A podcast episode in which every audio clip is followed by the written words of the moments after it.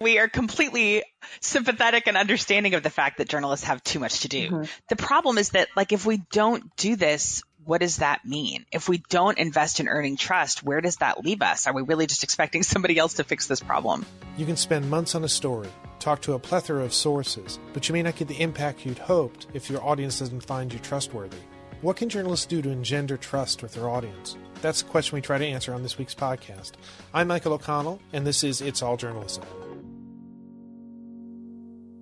Lynn Walsh is an Emmy Award winning journalist and former national president of the Society of Professional Journalists. She also describes herself as a digital explorer and a FOIA fighter, which I assume means that she fights for the Freedom of Information Act. Welcome to the podcast, Lynn. Thanks. Glad to be here. Also joining us today is Joy Mayer. Some of you may remember Joy was on our podcast about two years ago. Since 2016, she's been working on the Trusting News Project, which was started at the Reynolds Journalism Institute. Welcome back to the podcast, Joy. Thanks for having us. Now, when we were talking a couple of years ago, we were talking a lot about uh, fostering trust in media, and you know, you're still working with with Trusting News. Why don't you tell us a, a little bit about Trusting News to get sort of everybody started on this conversation? You bet. Yeah, sadly, we haven't solved the problem yet in two years. But the, the project started because there seemed to be a growing understanding in the industry that something needed to be done about the growing levels of mistrust in journalism and misunderstanding about what journalism was. And so I wanted to demystify it. I wanted to understand it so that we could address it. And ultimately, I wanted to be able to help journalists figure out what to do about it. So that's what we've been working on for the last few years. So let me ask the, the super question. Why is it important that people trust news organizations? Well, we could start with democracy. we can start with the idea that society functions when we have a shared set of facts, and that if people don't trust facts and trust basic information about how civic life works, then self governance is impossible. So, Lynn, why did you get involved in the Trusting News Project? What was it that, that appealed to you? So for me, this was an opportunity to really build off of the work I was doing um, while I served as national president of the Society of Professional Journalists. And I had the opportunity to talk to lots of members of the public, so non journalists in this role. And I saw a video that Joy had made talking about the project. And when I listened to her talk about the project, I was like, oh my gosh, that's exactly what I've been thinking for the last, you know, several years when I was working with SPJ and talking to members of the public. And basically it was that a lot of people make these assumptions about what we do as journalists and how journalism and news is created, um, how things work. And most of those assumptions tend to be negative. And what I learned is when you have a conversation and explain to them how you do your job, you actually kind of get rid of that negative perception, those negative assumptions, and you're able to have real conversations about story coverage and really talk about the things that matter instead of having this these kind of negative comments um, and this distrust. So I guess we as journalists who our job is is to get information out to people you know maybe we haven't been so great about getting information about ourselves and about processes is that a fair thing to sort of say I think absolutely. I think it's something, this is something Joy and I work, you know, yes, there's work that consumers can do, that the public can do to be better news consumers, but there's also a lot of work that we as journalists need to do. And I think a lot of it is that, you know, now it's easier than ever to talk to our audiences directly to get this feedback, which can only make our coverage better.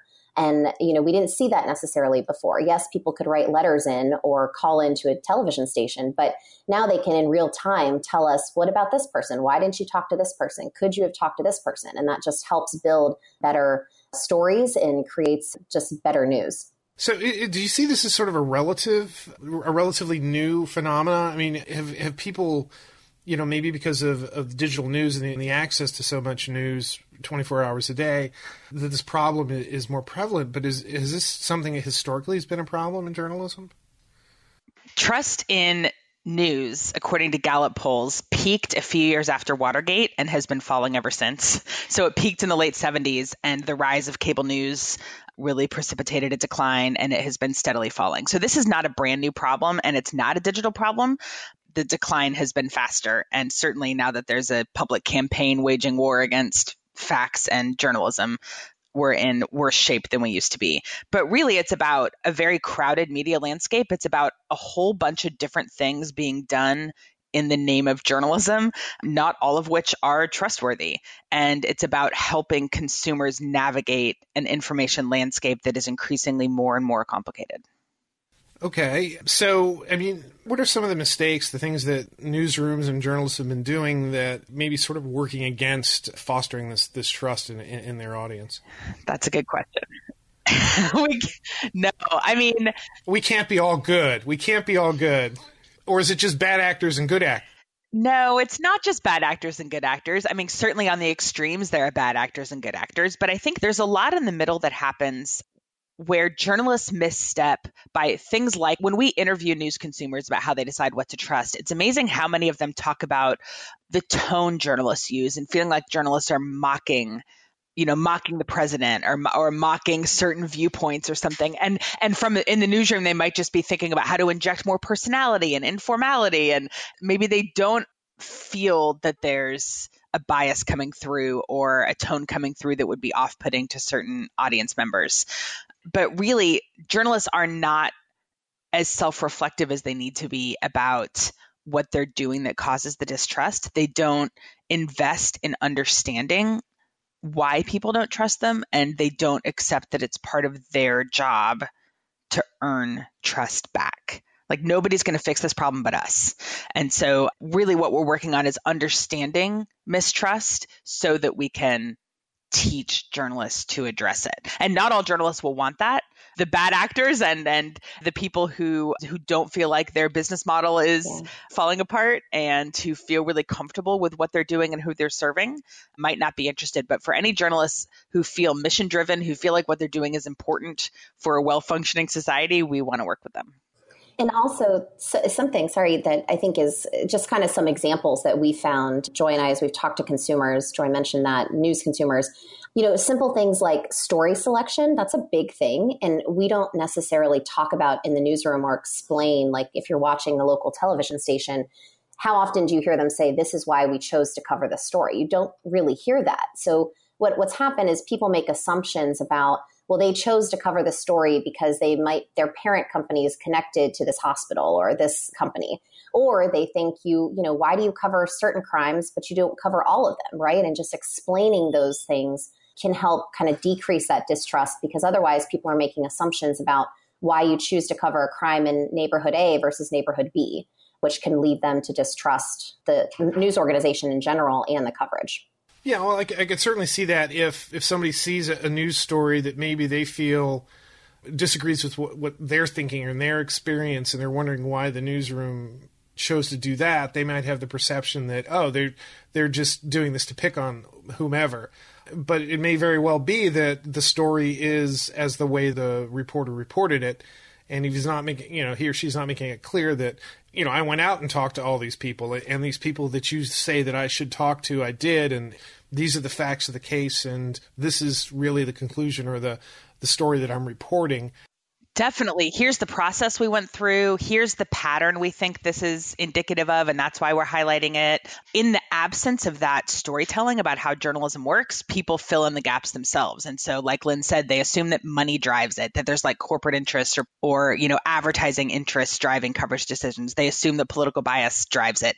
And they, as Lynn said, make the worst assumptions about us. So, you know, they assume that that we are actively suppressing some information and highlighting other information. They assume things like they assume that when we talk about anonymous sources, that if we don't explain to people what the process is and and how rarely we decide to use anonymous sources, they assume that sources are anonymous even to us. They assume that like the journalists don't even know who the people are and that we're just being careless with information. There's just so much a basic lack of understanding that we're that, not about what our processes are, what are, you know how we source our information. Yeah, the long ethical discussions that most newsrooms, again, not all newsrooms, but the newsrooms that that a lot of us have spent our careers in, have long discussions about what word to, to use and which source to use and how how we know something's true and how comfortable we feel with information.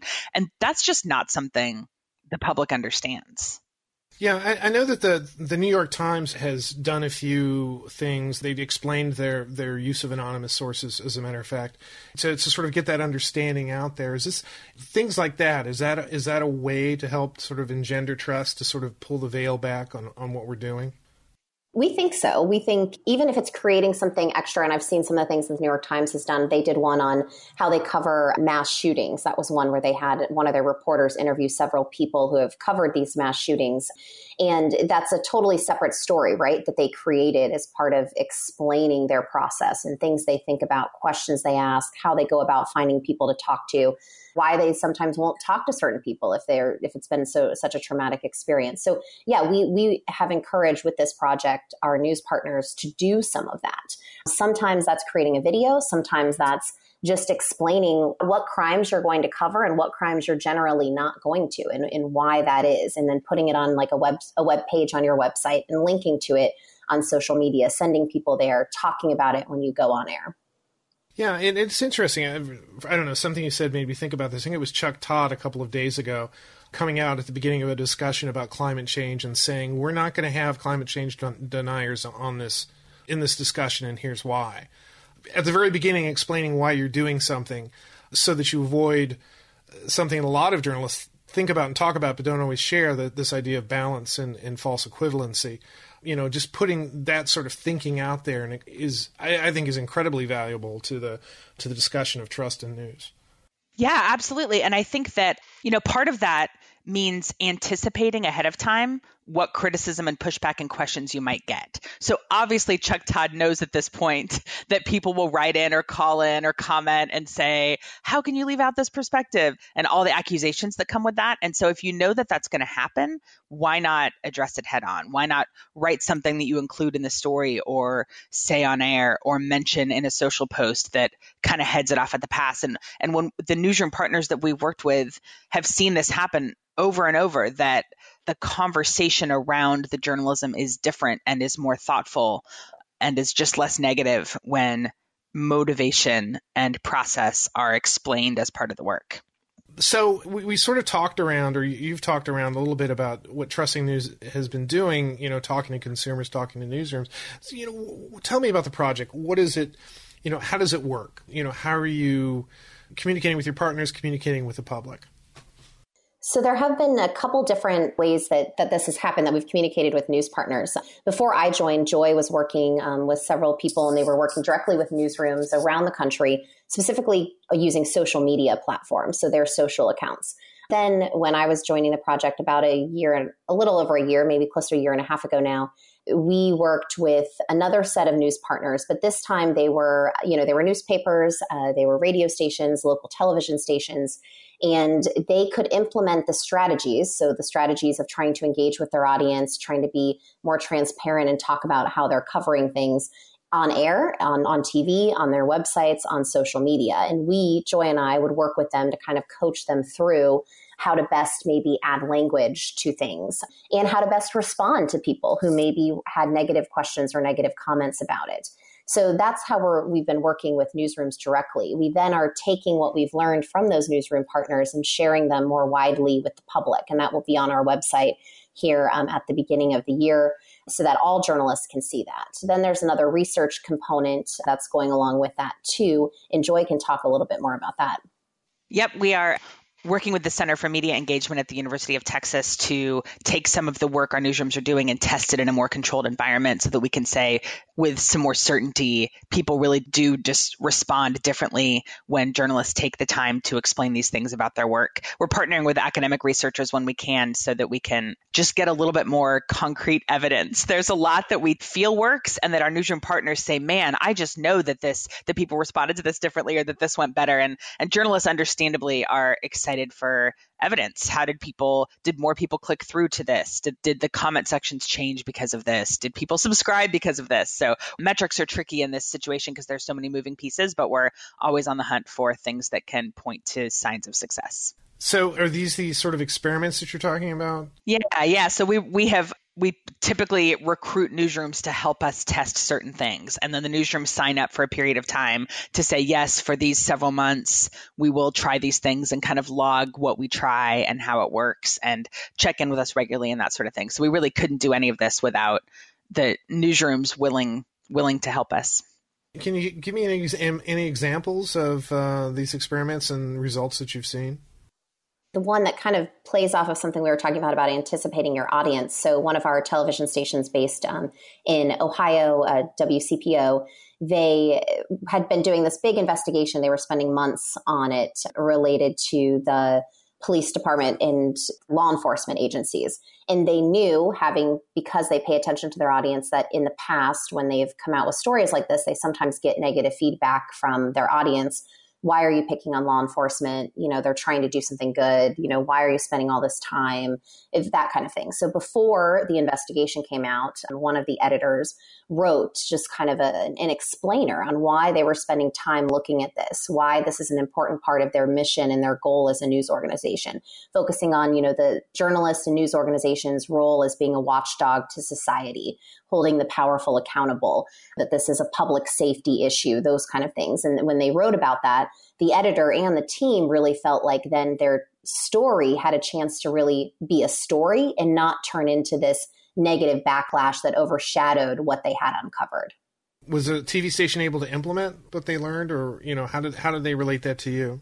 Part of their strategy was explaining what their values were as a station and explaining the process of journalism. And so for them, that was what they did that was their participation in the experiments was saying ahead of time what opportunity does this story or project give us to explain to people who we are and what we stand for? And then they watch and see how people respond. Have there been any any things have been any of these experiments or things that the newsrooms have done that have been surprises? Or, or are they all just sort of we're doing this because we think that we're this is going to happen and, and the, those assumptions have sort of borne out? Where the surprises have come are really in furthering our understanding and our news partners' understanding of what people think of journalism. So, for example, I think the thing that probably most has surprised me is how many people are interested in things outside the newsrooms. How many people are interested in, you know, Lynn was talking about corporate ownership, like the assumption that people at a corporate office across the country are telling local journalists what to cover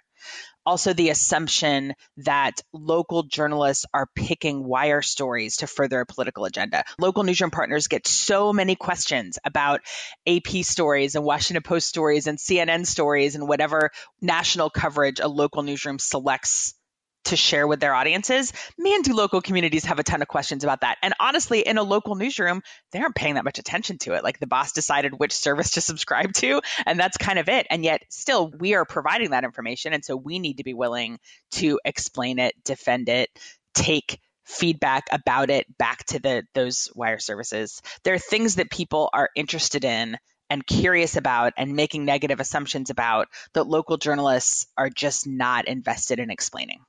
I know that, that my experience in a weekly community newspaper, for example, during political season, we would get tons of letters.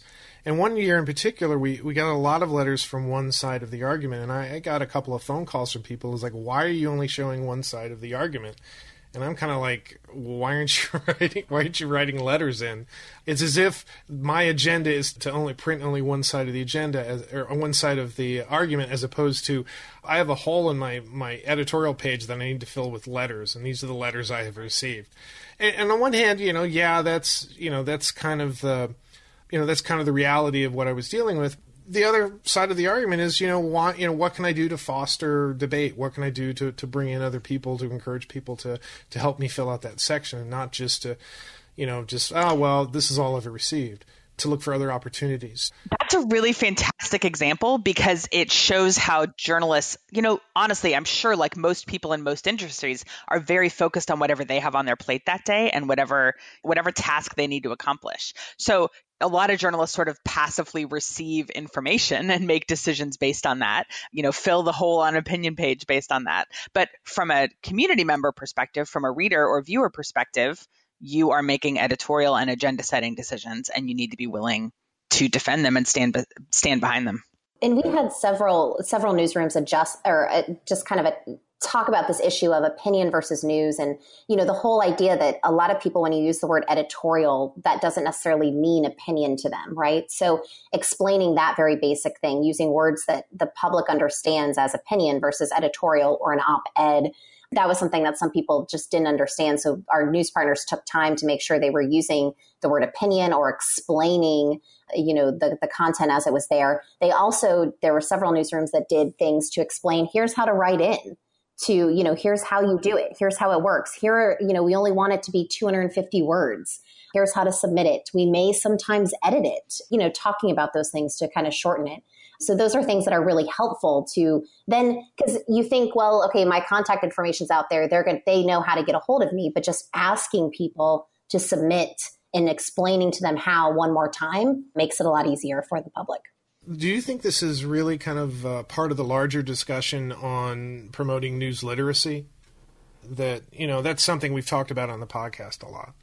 I think it's connected to news literacy, but I think that I think news literacy is like I would like people to understand how to decide what information is credible and how to go to the about page of a website and, you know, the fact that they should watch to see if news organizations correct information and have ethics policies. And there's some basic things that we need to teach people about what makes certain news organizations more credible than others. But I, I do think that we have problems as an industry if there's so much vocabulary people need to learn in order to follow along and if we put too much of the expectation and the the ownership on the part of the news consumer to be able to successfully navigate then i think we have some basic problems with transparency and storytelling. And I think that journalists need to do, do more to be clear and to make it easier to navigate rather than expecting news consumers to work so, so hard. Just basic things like, you know, as Lynn was saying, the difference between news and opinion. Honestly,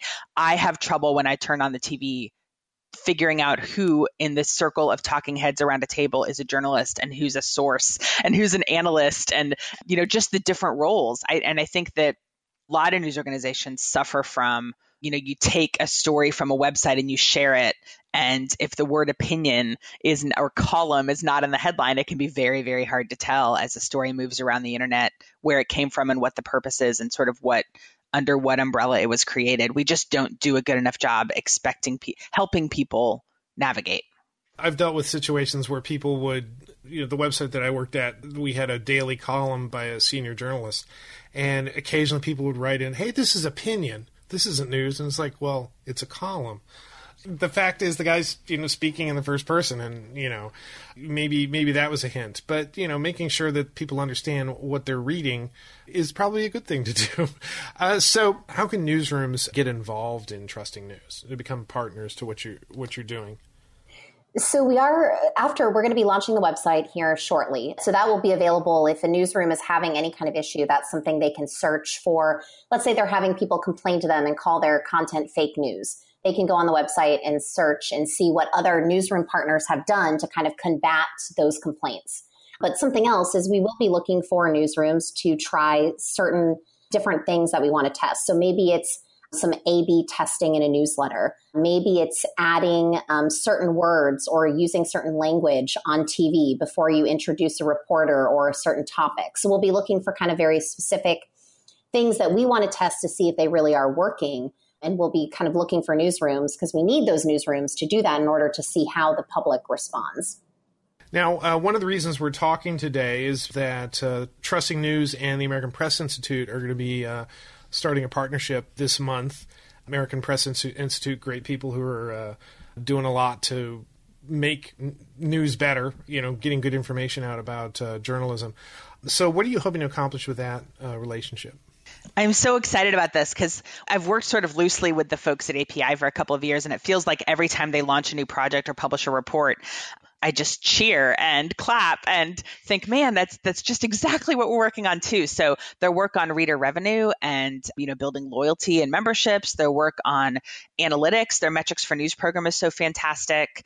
Their work on what they call news fluency, which is another way to talk about news literacy um, in terms of what people understand about news. It all just aligns beautifully. So I think we have some really amazing potential for collaboration, working with the same newsrooms, conducting joint research. It's just going to to be fantastic. So, what advice would you have for, for somebody who may be listening to this as a journalist, may not be the you know the top editor in the in the newsroom, but how they can sort of improve their their transparency, their you know, sort of address some of these engagement issues to be more a more trustful journalist, I guess.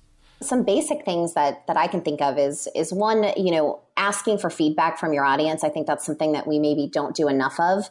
And you know, it's not just okay, here's our tip line, which I think, you know, that's a good start, but it's what's coverage that you want to see? What's happening in your neighborhood? Or you know we here's this story. Is there anyone that you know we, we could have should have talked to? And that's that's kind of that looking back that joy mentioned and kind of that that looking at our coverage what did we do? So that asking for feedback and engaging with the audience. But then also just not being afraid to explain what you did that day as you gathered information for the story. I mean, you know, yes, you move so fast. Anyone who's been in a newsroom knows that. It's a fast paced environment. But think about those decisions you made. Why did you decide to call person A? What makes them a credible source on this? Who else did you talk to in the background that may not have been in your story? And maybe you don't name them, but just saying that you know, I called eight different people to get information for this as I was moving forward today. And those are things that reporters are doing every day, but we're not necessarily sharing that with our audience.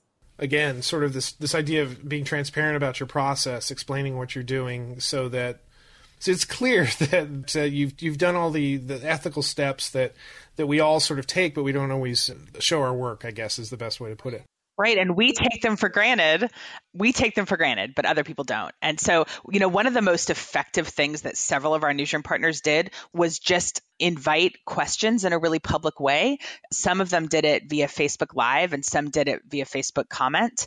And I've seen newsrooms also do it on Reddit where they just sort of say, our editors are going to be here for the next 30 minutes or hour or whatever. It's important to us to earn your trust. What questions do you have about how we decide what to do, about how we do our work?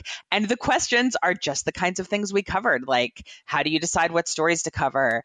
And who are the people who work in your newsroom? And what political bias or agenda drives your coverage and just giving people a chance to ask questions directly is incredible. And then what that comment thread provides to the newsroom is a recipe book for what the community wants to know about you. And then what our newsroom partners have done is create stories based on that. So, man, every time we cover a crime, we seem to get questions about why what coverage decisions we made. So, let's put a story on our website that is here's how we decide what crimes to cover. The Virginian Pilot worked with us and they did a whole series on this about here's how we make these different decisions as we do our work. So, really, just opening yourself up and being interested to hear goes a long way. And I love how you said, Michael, that you know, it's important to help not just the bosses in the newsroom, but everyday journalists. The focus of our project is not on big institutional commitments that newsrooms need to make. It's on what individual people can do as they go about their work. So our project is very practical and it's very focused on day to day decisions. Put this, include this language in your social post, add a box with your story that explains this, be willing to answer questions, and here's what you do with what you hear. Yeah, and maybe even spending a you know if, if you have the time, if you're at a site where you're covering an event or something, making yourself available. You know, I know that when I've been out in the field and covering things, that sometimes you get sort of caught up in I, I need to get the news, I need to get the story, I got I need to file everything. You don't build into your process the opportunity for you know this sort of transparency that we're talking about, this interaction with your audience. I think there are some really good journal good, good, journalists who are able to use social media to to build a rapport with their their readership and sort of answer questions about why a particular story that you know why they covered a particular way. You know, looking for opportunities like that, and then you know being being able to step back and be critical about your work. You know, we we all have reached out to sources and, and gotten zero calls back, and you know, how do we represent that in a story? Not acknowledging the fact that that somebody somebody decided that they didn't want to, you know, give you a comment. I mean, it's important to, for you to have that information there to give give your reader some context. So, just as if we don't have so many other things to think about, just more things to us to think about to make our jobs that much more complicated. But but the the benefits that you get from putting this extra work are, are huge. They make you people will trust you more. Yeah, I mean, Lynn and I have spent our careers in newsrooms, so we are completely sympathetic and understanding of the fact that journalists have too much to do. It's just the problem is that, like, if we don't do this, what does that mean? If we don't invest in earning trust, where does that leave us? Are we really just expecting somebody else to fix this problem? So, One other thing I want to mention is that we, thanks to a grant from Democracy Fund, we're able to launch a coaching service this month where journalists can sign up to get one on one help because every newsroom, every story, every community is different. And you can actually get a free phone call with a trusting news person to talk through what you're doing. So if you go to trustingnews.org, we'll have more information about how to do that and also the contact information for Lynn and myself in case folks want to hear more. I know you talked a bit about you know what you're doing with API and, and the launch of the, the website. What what else uh, can we look forward to from Trusting News in, in 2019? I like asking questions like that because we're right at the beginning of a new year. The coaching program, I think, is going to be a, a big thing that that both Joy and I are excited about, and you know, it's just going to launch. You know what what exactly it looks like where it's going to depend on you know who reaches out and is interested in taking us up on the offers of of the help i mean we really as Joy was mentioning, you know, this is something that we think is something that needs to be built into the process of journalism. This isn't something that just is okay, you can add this language every time and it's boilerplate. You know, this is something that we're asking journalists to sort of rethink a little bit of their daily process when they tell a story. Like you said, making time when you're when you're on the scene, right? To maybe talk to a couple people, not just about that story, but just have a conversation with them, maybe talk to them about journalism. So so we're hoping that the coaching program we can really spend some some quality one-on-one time with newsrooms but also journalists to help them get this the, these trusting news principles built into their reporting on a daily basis Lynn Joy, this has been a great conversation. Thank you for coming in. And, and, you know, if people haven't thanked you, thank you for doing this work. This is important work. Thank you so much. Thanks for having us. Thanks for listening to this week's episode of It's All Journalism. Before I wrap up, I wanted to thank the American Press Institute again for helping us to set up this interview with Joy Mayer and Lynn Walsh. If you're not familiar with API, visit their website, AmericanPressInstitute.org. You'll find a whole bunch of research and tips about making journalism better. Be sure to sign up for their daily email newsletter. I subscribe to it, and that's where you get a lot of the great ideas that we have for topics to discuss on the podcast. It's 2019, and why don't you make it a New Year's resolution to sign up for the It's All Journalism newsletter? You get all the latest info about our podcast, including episode notes and news about live events and upcoming interviews. Go to itsalljournalism.com to subscribe. It takes a lot of people to produce an episode of It's All Journalism. Nicole Grisco produced this episode. Amber Healy wrote our web content. Nick Dupre wrote our theme music. Amelia Brust helped with our booking. Nicholas Hunter provided a web assist, and I'm your host, Michael O'Connell. It's All Journalism is produced in partnership with the Association of Alternative News Media. Thanks for listening.